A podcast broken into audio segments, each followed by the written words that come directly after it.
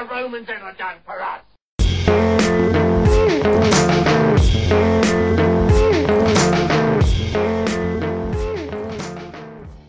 Hello, and thanks for joining me. I think I should start with a little disclaimer and say that the Fall of Troy podcasts I'm doing are specifically linked to the BBC show currently being aired and to be released on Netflix at some point in the near future. The reason for this is that I've had a few nice responses, but some a bit puzzled as to what all of this is, which is generally a fair comment.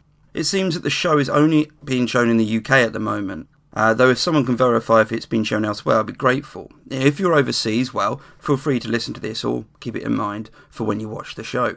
On to episode 2 then.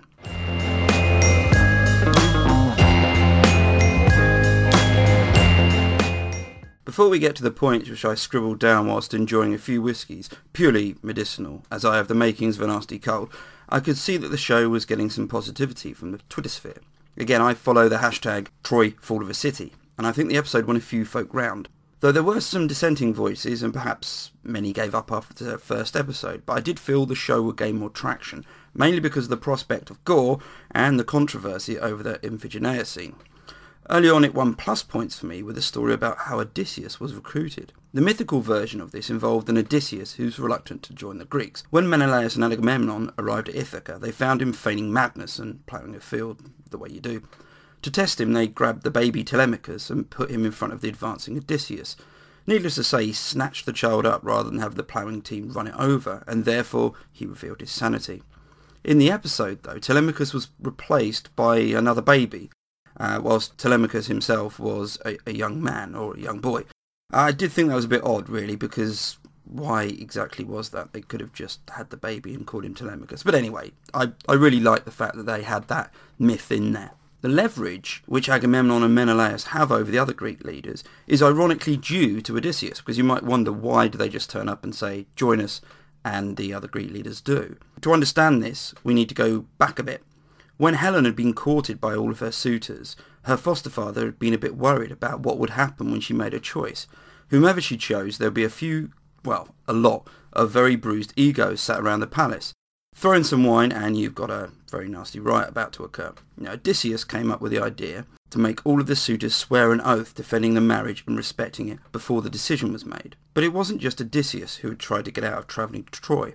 Achilles, according to one myth, was sent to live with Lycomedes, king of Skyros, and he spent his time in the palace dressed as a girl. When the Greeks came for him, they were unable to pick him out from the young girls of the court, which itself raised a few questions. To try and help trap Achilles, they formed a plan which involved setting a collection of jewels and clothes in the middle of the room, but also a shield and a spear. A trumpet then sounded outside the room, giving a call to arms. Whilst the other girls focused on the jewelry and the clothes, Achilles made himself known by grabbing the spear and the shield and leaping forward. I should mention that this is just one myth. Another one says that Achilles was recruited when the Greeks visited his father, and he sent the 15 year old son to Troy with no tricks or dressing up needed. Whilst Odysseus might have saved his son at the cost of joining the expedition, another father was to lose his child in order to join it. See what I did there? And this was the talking point of the episode, and by talking point I mean bit most compared and contrasted to Game of Thrones. In order to gain favourable winds to Troy, Agamemnon is required to sacrifice his daughter, in Iphigenia. It's not abundantly clear why this is demanded. Some myths point to Agamemnon accidentally killing a sacred deer of Artemis, but then, when have the Greek gods ever really seemed rational? This part of the story is also hugely significant because it initiates the revenge which will befall on Agamemnon when he returns. I'll leave it there in case it ends up being a spoiler, as I get the feeling that they'll probably have the ramifications of what happened after Troy in the final episode or final episodes. It, however, does settle that age old question. Did they have Don't Tell the Bride in ancient Greece? And more specifically, if they had Don't Tell the Bride in ancient Greece, what would the tragic version be of the episode where they went to Vegas? Let's not pretend you don't know what I'm talking about. You might be glad to hear that in some versions of the myth, Artemis replaces Iphigenia with a deer or other animal at the last moment. A parent being asked to sacrifice their child only to have it stalled at the critical point, I'm pretty sure I heard something about that in religious studies at school. Agamemnon's decision allows some investigation of his character. He's arrogant, but also has some realization of what he's done. The embassy scenes neatly touched on the commercial angle of the war. If the Trojan War is based on a real event, it's most likely due to the favourable position Troy enjoyed on several trade routes. The Greek demands may well have been a nod to this. But it wasn't just Agamemnon who was having a moment of self reflection. Amidst the soft furnishings, Helen was starting to appreciate what was about to happen. It's somewhat unfair to blame Helen. She was offered as an unwitting prize to Paris after he awarded the golden apple to Aphrodite. She seems to get all the blame, and I don't think it's always that fair. Aphrodite herself wasn't absent from the episode and appeared along with a few other gods. The way they've been handled is very much starting to grow on me. Take the blessing scene, where the different gods strut between the soldiers of whichever side they've chosen. It was very effective. The Greek gods, particularly in the Iliad, aren't overly bothered with the humans they are playing with.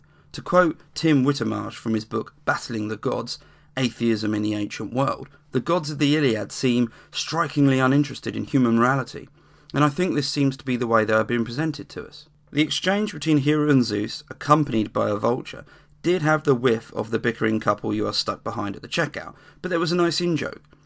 As Hera pleaded for Zeus to join her side, she states that Aphrodite bought Paris with flesh. Zeus responds, reminding her that she wasn't really above that sort of thing. This might refer to the incident in Book 14 of the Iliad, where Hera seduces Zeus to keep him distracted from noticing Poseidon, who is busy interfering on the side of the Greeks. The gods, then, are nicely entwined in the war, but at the same time very distant from people involved in it. I hope that they are able to maintain this throughout the series. The assembling the armies didn't just let the gods walk their walk. Agamemnon was certainly talking the talk, even if the talk considered repeating, Are you with me? Not exactly the most inspirational speech I've heard. Ajax made a brief cameo with what seemed like a massive warhammer, which is a shame, as I always remembered him as possessing a massive shield. More curious still was a snake, which was weaving between the soldiers, I did wonder about this and managed to stumble upon one account of another Ajax in the Greek army, Ajax the Lesser or Locrian Ajax, who reportedly had a tame snake which followed him around, though it's not mentioned in the Iliad from what I can remember. The fight scene which followed was short but brutal. This attracted some criticism for not being grand enough. Either the BBC isn't trying to compete with Game of Thrones, or it's simply holding it back, but really the fight scenes were established that this is all very real and the time for talking was well and truly over. The time for talking was certainly over, pun intended, for one Trojan who had a spear thrown by Achilles hit the back of his neck and exit via his mouth, resulting in a suitably gurgly death. The Trojan had himself hit a Greek in the back with a spear, whilst the Greek was retreating, and I suspect here was a reminder to us all that Achilles is very much one with a heroic code, a kind of pre chivalry. Anyone who has read the Iliad will recognise the highly descriptive deaths, Ian Johnston of Vancouver Island University listed all the ways Trojans and Greeks died in the Iliad, and according to this list, 19 individuals are killed from spear thrusts or throat spear throws to the neck, head, cheek, and ouch, even ear. In looking at these, I have found one death which is as close to a match as I could get. In Book 5, Meges kills Phylides with a spear, which hits him, much like Achilles did in the show, at the back of the neck. The point clove through his tongue's root and against his teeth. Biting cold bronze, he fell into the dust. Not quite a hallmark moment, but the battle description is where Homer seems to really relish detail. I also wonder if any poet telling this part was trying to catch the eye of that person in the audience who was talking a bit too much. But let's leave on a happy point, not a spear point. There were no ostriches this time, but I did see a vulture, and even better, Cyno the dog, who belongs to Xanthias, one of Odysseus' men. This episode seems to have rallied some interest, and I hope the next one will really sustain this. I'll be watching on Saturday and following the hashtag Troy Fall of a City on Twitter. If you want to have something mentioned, tweet me at Ancient Blogger. But just two more things. I need to always plug my website, ancientblogger.com, and if you're listening to this on iTunes, please leave a review if you liked it, and even if you didn't. It really helps, and it's great to have some feedback. Till the next podcast, take care and keep safe.